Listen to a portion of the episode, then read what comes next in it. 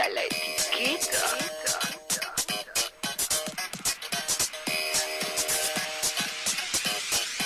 Pica la etiqueta. Pica la ética.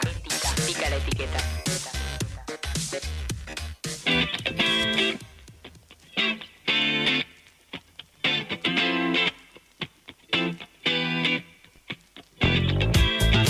Seguimos en Pica la Etiqueta. Eh, nos encanta hacer este programa y a mí si hay algo que me encanta de este programa es recomendarles teatro. Amo recomendarles teatro, lo saben, se los digo todos los martes. Nico volvió al aire. Hola. Hola. Y también amo el teatro, amo ver obras de teatro bajo la recomendación tuya, Serena Wolfish. Excelente. Bueno, me encanta que así sea y hoy te traigo una obra.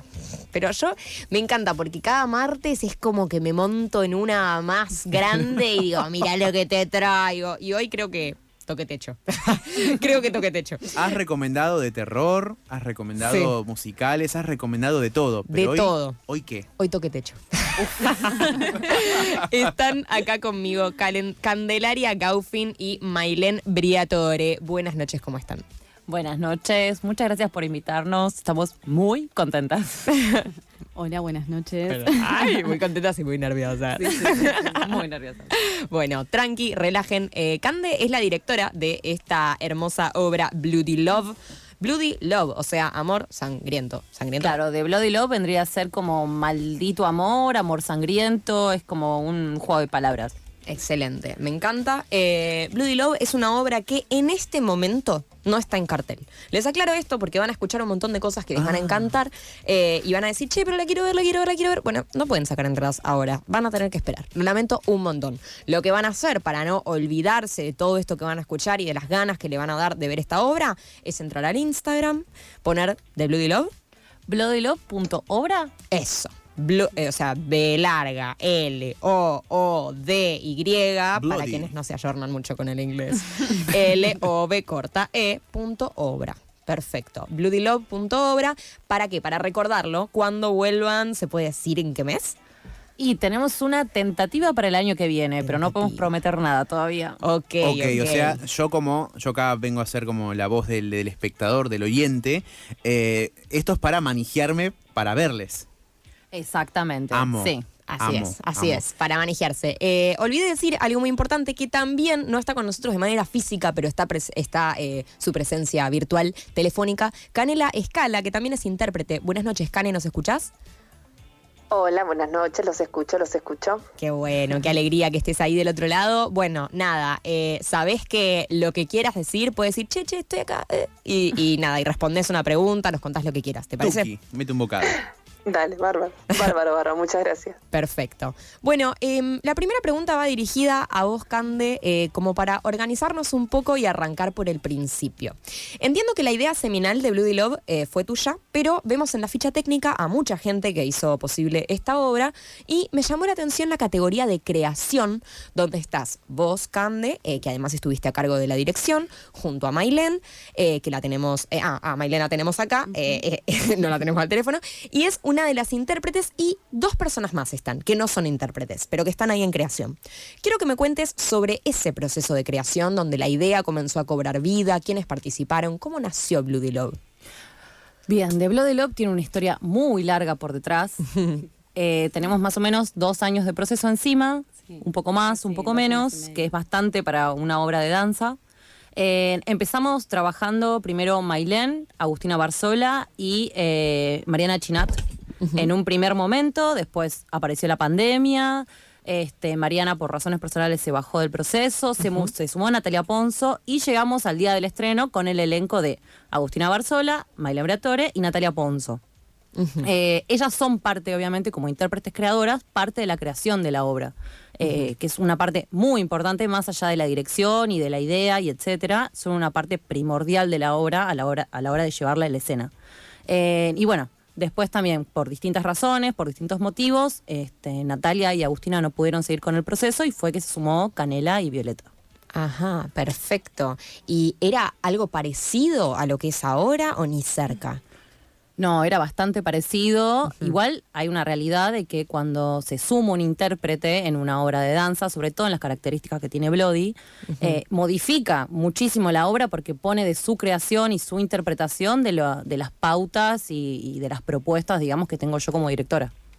Igual Mailén puede sumar algo más. Ella estuvo en el proceso desde el día uno. Día uno, sí. Claro. Eh, no, estuvo, o sea, fue, fue largo, Sí. fue largo y fue como también, sí, como un re desafío eh, hacer la misma obra con distintas intérpretes después de haber hecho ya una primera temporada. Eh, pero pero fue, fue muy lindo porque ahora la obra tiene eso, o sea, como esencias y de, de- de todas las personas que fueron pasando y ahora con, con las chicas que están eh, es otra cosa y es eso, como que todo sumó, todo terminó Claro. sumando y nada terminó como restando jamás. ¿Y, y cómo, o sea, cómo nació esto? Digo, dice idea y dirección Candelaria Gaufin. ¿Qué opinas sobre esto de idea? O sea, esto de dónde sale? ¿Ve? ¿Te levantás un día y decís voy a hacer esta obra? ¿Cómo? ¿Qué? La obra, uff. Claro, no, lo que pasa es que tiene tanta historia por Claro, detrás. estoy que es remontando como al- al inicio, inicio. eh, incluso pre-pandemia, o sea, es como Claro. otra vida. Sí, sí, otra vida. Eh, bueno, la obra empezó primero porque tenía muchas ganas de empezar a dirigir. Este, yo estudio en la UNA y tengo mi tesis por delante, que va a ser una obra, que va a ser esta obra. ah, hermoso. Este, sí. Y mm, empezó, primero era la idea de trabajar la pulsión de suicidio. Ahí. Después de ahí devenimos en, en terror, también la pandemia de por medio hizo que, que, bueno, que yo empiece a ver una barbaridad de películas de terror durante la pandemia para empezar a encontrar una realidad más horrible que la una que una estaba viviendo. Claro. Este, y todo eso se fue mezclando, se fue sumando. Yo vengo de como de muchos años de estudio de danza clásica, entonces todo lo que es romanticismo y eso está- lo tengo como muy encarnecido. Claro. Eh, y bueno, todo siguió avanzando y deviniendo, la pantalla, este, bueno, las películas que estaba viendo, mi historia, la historia de las chicas, todo esto como terminó deviniendo en la obra. Interesante Mm. esto que decís de, de- de esta formación clásica que tuviste en danza clásica, eh, de, de romper un poco con lo clásico, porque un poco la vanguardia Sí. es eso, romper lo clásico y hacer algo nuevo y distinto. Sí, y si hay algo que yo vi, en, o una palabra que me vino a la cabeza cuando yo vi esta obra fue vanguardia. Claro. Así que eh, sí, Claro, y eso yo te lo dije a vos cuando, cuando salí de la obra, porque yo estaba en shock, de verdad. Y le decía, viste, como para que no diga, wow, qué exagerada.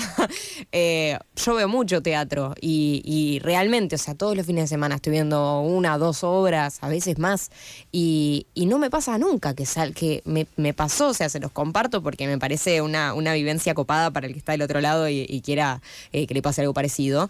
Llegó el momento del aplauso y yo estaba tan en shock que no podía, o sea, aplaudía como en cámara lenta y miraba todo y sonreía y...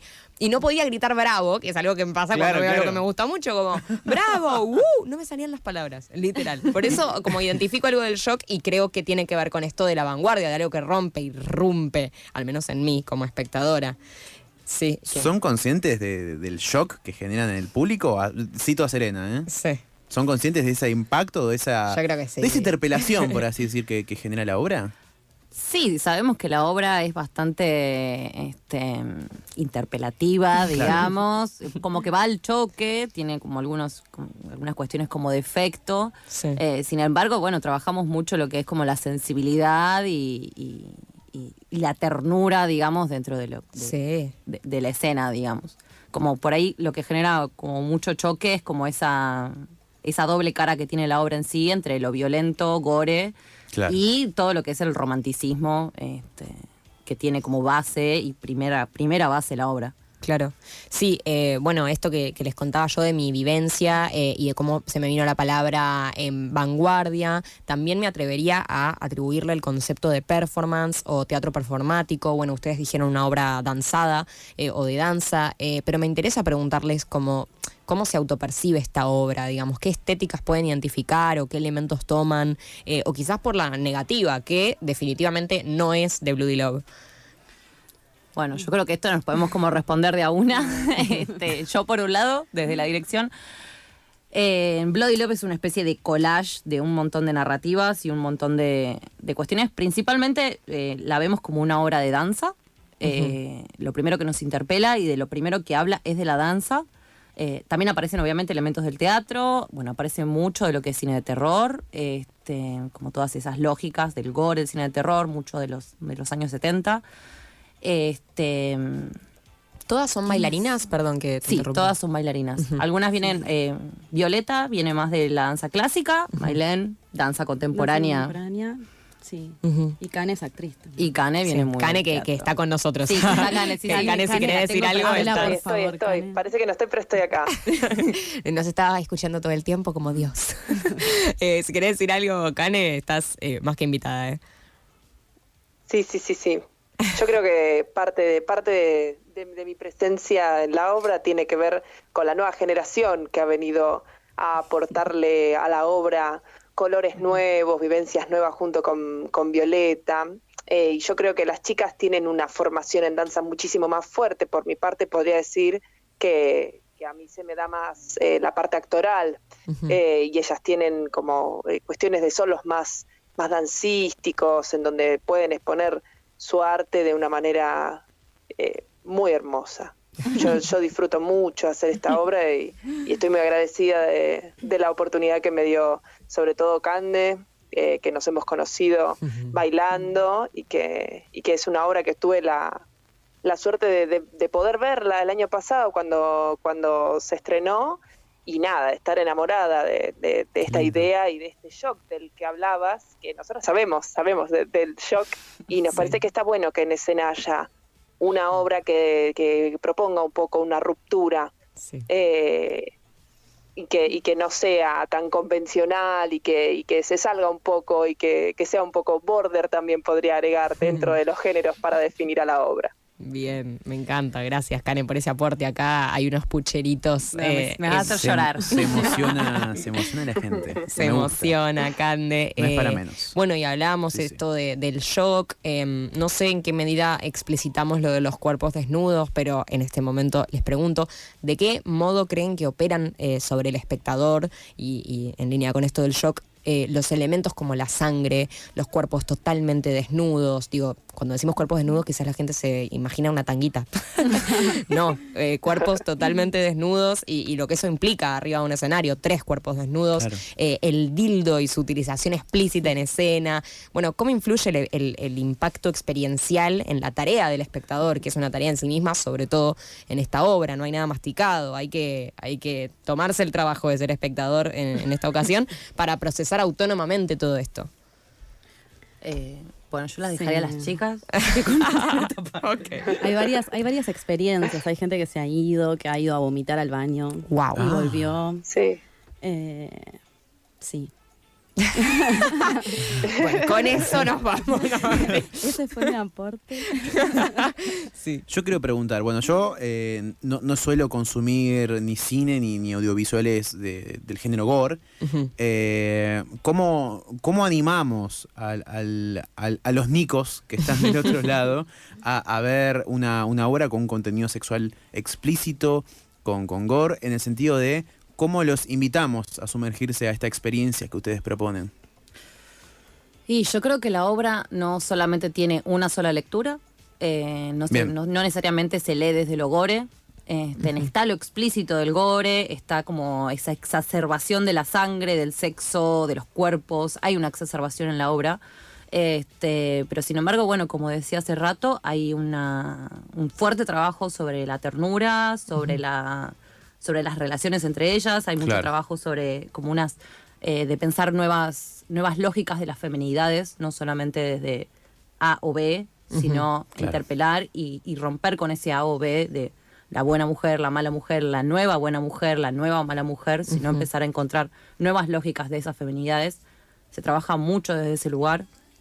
Este, y bueno, que la obra eso en sí tiene muchísimas otras lecturas más allá de que aparece Perfecto. 4 o 5 kilos de sangre Sí. y acá mi También compañera. hay un teje melodramático en, en los cuerpos y en las expresiones y sobre todo en las canciones que después desborda y explota. Ta- Y también eh, siento que eh, tiene su comicidad y nosotros eh, Sí. jugamos un montón con eso. Vamos desde, desde un lugar... en donde puede llegar a, a- a impactarte tanto que, que no, la gente a veces no sabe si reírse, si no reírse, eh, y eso Sí, pasa sí. mucho Bien. en la parte de la traducción con Mailén, que a las personas les encanta, Sí, eh, y que yo creo que es una parte que disfrutamos mucho, y disfruto mucho hacer esa parte. Sí, yo Sí, también. sí, eh, es cierto, ahora que, que lo mencionás, recuerdo que, que también fue algo de lo que pasó, ¿no? A medida que avanza la obra, uno empieza como a, de- a- a- a activar cier- esto, ciertas, ciertos modos de estar presente en ese lugar. Porque no podés ser indiferente. Un poco me viene a, a la cabeza como estas situaciones cotidianas en donde las personas se hacen las boludas. Eh, como cuando estás en la calle y hay un loco a los gritos, ponele en la calle, ¡eh, qué hijo de puta! Un, un- loco en su delirio haciendo lo suyo. En una, claro. Y cómo la gente pasa por el lado y pone cara de póker como si, no sé, hubiera un, un- alguien que te dice que vos no, no sé, no tenés que responder a eso, no te puedes reír, no, Claro. no, no podés mirar o no te puedes llamar la atención, ¿no? La gente El famoso Ah, fingir demencia. Exacto, finge demencia. Eh, entonces, en esta obra eh, sucede eso, que de repente pasados unos 10, 15, 20 minutos, decís, che, pero yo no puedo estar acá sentado con cara de póker como si eh, todo esto no me estuviera atravesando. De algún modo, esto, quizás te dan ganas de pararte al baño e ir a vomitar, quizás te dan ganas de cagarte de la risa, mucha risa nerviosa, probablemente, porque no estábamos eh, esperando ver esto, Claro. porque no sé a qué vine. Eh, ya es una experiencia desde el vamos, también por esto me venía la palabra de, de vanguardia o, o de perfo, esto de que nos metemos en, en sala de máquinas, ¿no? Al menos, no sé si la hicieron en otro espacio que no sea sala de No, máquinas. todas las funciones han sido ahí. Bien, eh, sala de máquinas, les cuento para, para quienes no han ido, está en el medio del centro, a pasitos de, de calle Corrientes. Y eso del Teatro también- Colón. Del Teatro Colón, tal cual. Está en el medio de un, eh, un espacio muy teatral, o sea, el espacio con más teatro de la ciudad de Buenos Aires. Basta de teatro. Y- Ah, ¿Cuánto teatro? Sí, y es un callejoncito de esos donde hay garaje y lugares para dejar el auto y qué sé yo del centro. eh, un edificio, y es la sala de máquinas de un edificio, ¿no? Es así, como de- que era de una fábrica. Sí, Eh, está en el subsuelo de un edificio de oficinas. Eh, eh, claro, Wow. eh, de un edificio del centro, digamos, como bien típico. Y vos entrás por la puerta de un edificio, decís qué onda, eh, como que esperás afuera y entrás y empezás a bajar un montón de escaleras y de repente hay un teatro. Y ya desde el vamos, eso, como esa. mm, Es como em, explicitar el under, me pareció. Como literalmente under. Estoy abajo del teatro comercial literalmente. Eh, a pasos de, de calle Corrientes, a pasos del Teatro Colón, y estoy acá, y acá está pasando esto, aquí y ahora, y es tan inmenso que me deja en shock. O sea, todo eso a mí me dejó en shock, no solamente la obra, como eh, por eso me, me- me parece importante destacar el- la experiencia, ¿no? Eh, bueno, perdón, avanzo. Eh, no, bueno, esto les preguntaba sobre cómo creen que, mm, que influyen eh, los, cómo operan estos elementos de la sangre, de, cu- los cuerpos desnudos. ¿Creen que sería igual la obra si de repente los cuerpos no estuvieran desnudos? Bueno, una parte particularmente seguro no, pero digo, si esto, si, si le dieran el gusto al espectador de poner corpiños y bombachas en esos cuerpos. Y no, no, para nada. No, no la Eh, Inicialmente hubo un vestuario tentativo, ¿te acordás? Sí, hubo en algún momento una Eh, idea. Y en un momento era como, Esto no va. no, No, no, no, tenían que estar en pelota desde el principio. sí, sí. Claro, Ok. que igual hay como una, mm, una, Una una capita. túnica. Es una túnica, es casi un chiste, porque este, es una túnica transparente que no tapa absolutamente nada. Este, como que tiene, bueno, nada, es como medio la idea como de retomar un poco el romanticismo, pero un poco en, en chiste, porque están, siguen estando en- completamente Sí, en sí. pelotas. Claro. Eh, pero bueno, quizás como lo que pasa con la obra, que este, empieza como a darle como otro sentido, es que eh, empiezan a ensangrentarse. Entonces el cuerpo empieza a como tomar otro sentido, ya deja Claro. de ser el cuerpo Claro. desnudo así porque sí. Es carne viva, es sangre, es, Sí. es vida, es muerte. Sí. Son muchas cosas. Y la sangre como elemento también al bailar eh, y al estar en escena es, es muy distinta porque es miel con colorante y nos empezamos a pegar eh, todas, eh, nos hemos salido con moretones, eh, Sí. o sea, no sabemos nunca qué es lo que puede pasar. Eh, con la sangre. Si hay mucha humedad, Claro. eh, te patinás, te caes. eh, Sí, te das es, ba- es bastante desafiante como Sí, sí, intérpretes trabajar con ese elemento, Elemento. pero creemos que, que damos lo mejor, siempre. Sí, por Sin duda. Sin duda. Eh, bien, me, me intriga saber eh, en qué momento de la semana se dedican a hacer el muñeco. ¿Qué muñeco? Mo- No te puedo contar, Ok. solo para entendido. El muñeco. Bueno, Vayan a ¿Alguien la lo hace? Digo, eh, se- ¿nombramos Sí. a la persona que lo hace? Sí, sí, sí. Lucero se, se encarga de. Lucero y Vicente. Lucero es la que, la que se encarga de toda la parte que es FX. Eh, y por otro lado está Vicente, que es el asistente de la obra. Eh, ellos, ellos dos se juntan todos los viernes o sábados durante tres, cuatro horas más o menos a armar el muñeco. Yo me dedico una hora antes a limpiarlo. Una hora, una hora y media. Ah, porque la base es la misma, no es que lo hacen de cero. No, no, no es la misma base, solamente se le cambia la parte del medio, que es donde está el todo el sangrerío. Sí, son- Sí. sí. Es un muñeco que te recibe al principio, además, porque Ah. eso también es impactante. Como vos entras a la sala, de repente miras para la derecha y dices, ¡ah! ¿Viste? Como- Muy feo. Es eso. Experiencia 360, Sí, bajar las escaleras es y horrible. muñeco. Porque dudás, y es una persona. Ah, no, no, es un muñeco, está bien. che, eh, bueno, si bien eh, hay algo de como rizomático, ¿no? En este espectáculo, de muchas líneas de fuga, conceptos que abarcan mucho, una complejidad muy particular, hablábamos esto de muchas lecturas. Em, ¿Creen que podemos extraer una fábula dramática, por así decirlo, para poner en palabras, una sinopsis argumental? Sería como un regalito para el oyente que, se está preguntando de qué carajo estamos hablando, como qué va a haber, o, o nos negamos a eso. Em, no sé si me niego por, por hacerme el artista o me niego porque es realmente muy difícil.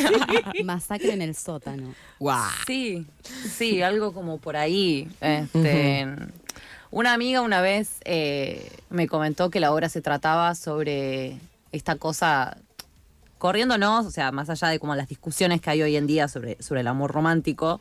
Este, y las nuevas las formas de relacionarse y todas las discusiones que están puestas en, en la mesa. Em, como la obra representa esta cosa descarnada de enamorarse hasta querer, hasta querer morirse. Morir. Sí, matar y morir por amor. Sí, fue la misma, la misma lectura que Increíble. hice, me parece eso sí, porque además yo cuando salí de esta obra fui a un cumpleaños y, y dije que iba al teatro antes, entonces me preguntaban de qué trataba la obra. y yo, ¿cómo explicarte? Matar ¿Cómo y morir de amor. Claro, matar y morir de amor y el resto, no sé, imagínatelo, porque no te lo puedo explicar. Eh, bueno, chicas, llegando hacia el final de, de todo esto, em, les comento. Nosotros nos llamamos Pica la Etiqueta en nuestro programa de radio en alusión a estas etiquetas, estos prejuicios em, sociales, morales, éticos que muchas veces nos pone la sociedad desde afuera y que nos pican, ¿no? Con los que nos sentimos incómodos, nos gustaría arrancarnos. Y en este sentido me gustaría preguntarles si ustedes sienten que les pica alguna etiqueta, eh, quizás personalmente, quizás desde, desde las aristas que toca esta obra, quizás a la obra en sí, como qué etiquetas le pican a Bloody Love o, a sus personajes, a, estas, estas tres personajes que, que la componen. Eh, tómenla como quieran, es una pregunta hiper libre. ¿Qué, qué etiquetas les pican? Uy. Bueno, eh, a ver, voy yo em, como directora y como mi lectura de Bloody, este, que muchas veces eh, las exacerbaciones y los dramatismos eh, esconden siempre mucho por detrás mucha sensibilidad y mucha y mucha fragilidad. Claro, sería como la etiqueta de lo, del dramatismo innecesario, ¿no? Como... Sí, del dramatismo necesario y quizás desde algo más de lo, de lo punk o lo gore, Mm. este, siempre esconden por detrás mucha sensibilidad y muchísima fragilidad. Bien. ¿Qué opinas? Eh, Dios mío, me está costando. eh, Cane, ¿querés, ¿querés ir vos? Yo mientras, Voy a pensar. mientras la pienso. Voy yo. A, a mí por ahí podría decir que me pica un poco la etiqueta de los cuerpos hegemónicos. Yo siento que cuando uno va a ver danza o está acostumbrada siempre a ver alguna obra en donde los cuerpos estén desnudos, siempre es el mismo tipo de cuerpo el que se ve en escena siento que está bueno que empecemos como a flexibilizar en esa cuestión. Eh, y que nada, que haya apertura de todos los tipos de cuerpos y de todos los tipos de sexualidades para que estén visibles en la escena de Buenos Aires y de todas partes. Bien, gracias Canela, me encantó los cuerpos hegemónicos en- sobre el escenario. Bien. Bueno, eh, no, y también sí, como la etiqueta de reivindicar en escena, como ir al máximo, ¿no? Como con los deseos de, de lo que una quiere mostrar, como eh, Cande, al haber como montado la obra también con nuestra participación, como que hubo extrema libertad en ir eh, a lugares que una capaz no pensaba que iba a ir a, a esos lugares y a mostrarlos en escena con todo lo que eso implica y con esto, ¿no? Como eh, poniendo el cuerpo totalmente. Eh, Bien. eso. Sí, nunca más literal. Sí, o sea, sí. Claro. Bien. Eh, yo me voy a tomar un atrevimiento, pero porque la conozco mucho. eh, y voy a hablar la etiqueta de, de- de Violeta. Bien. Este, poder reivindicar un cuerpo que estuvo tantos años, tantos años dedicados a, a la, a la danza clásica y a la, y a la escena este, de los repertorios, eh, poder abordar lugares tan, tan exacerbados y dramáticos, sobre todo, sobre todo de una travesti. Este, Sí. Creo que va un poco por ahí lo de, lo de Violeta. Después de última me comeré un audio puteándome. y- No, sí, me encanta. Nos hubiera encantado tener la Viole también acá, Sí. pero, pero sí, sin duda, un cuerpo trans eh, en, en el escenario también habla de esto, ¿no? De o sea, me parece que, que aporta, que suma un montón y que arma sentido con todo, con todo lo demás, con todo lo que hablamos aquí. Bueno, eh, chicas, muchísimas gracias por estar acá. Candelaria, Mailén, gracias a Cane también que estuvo del otro lado. Em, recordamos, por favor, las redes de Bloody Love, así van a seguirlas porque no van a poder sacar las entradas ahora, pero porfa, eh, anótense, borren en un cuadrito, guárdense Ah, en un ¿sí? cajón la nota eh, a mano que diga ver de Bloody Love. Y si cuando la encuentren en febrero van a decir, ¿qué es esto? Ah, era esa obra que me encantó en la radio. Yo ya los voy a estar buscando como arroba eh, de, Bloody, de Bloody Love, la obra. Sí, en realidad así- es eh, Bloody Love. ¿no? Bloody Love, la obra. De bloodylove.obra. Ah, tenía el D. D, perfecto, D yo. Love. Eh, perfecto, TH, eh, bueno, ya, no lo voy a volver a deletrear. eh, se la bancan, de bloodylove.obra en Instagram. Eh, sí, eso, ¿no? No sé, algo, eso, Instagram para recordar. Instagram, sí. Sí, sí, sí. Ahí pueden sí, seguir a nuestros Instagram. Y, Sí, supongo que en alternativa teatral quizás está como el histórico de funciones. eh, Sí, pero bueno. sí, también. Sí, en Alterno estamos. Bueno, genial. ¿Algo más que quieran decir? ¿Despedirse? ¿Mandar saludos a alguien? Eh, agradecerles muchísimo por la invitación, este, por el entusiasmo, sobre todo Cere, que siempre fue, fue, fue muy entusiasta con la obra y se agradece muchísimo Sí, eso. gracias. Este, y bueno, mandarle un saludo a todo el elenco que, que nos está escuchando. Qué lindo. Sí, que les amamos. gente, Perfecto. Bueno, muchísimas gracias, chicas. Eh, va a empezar a sonar ya mismo los primeros acordes de un tema de Vale Acevedo y nos vamos despidiendo escuchando Musa.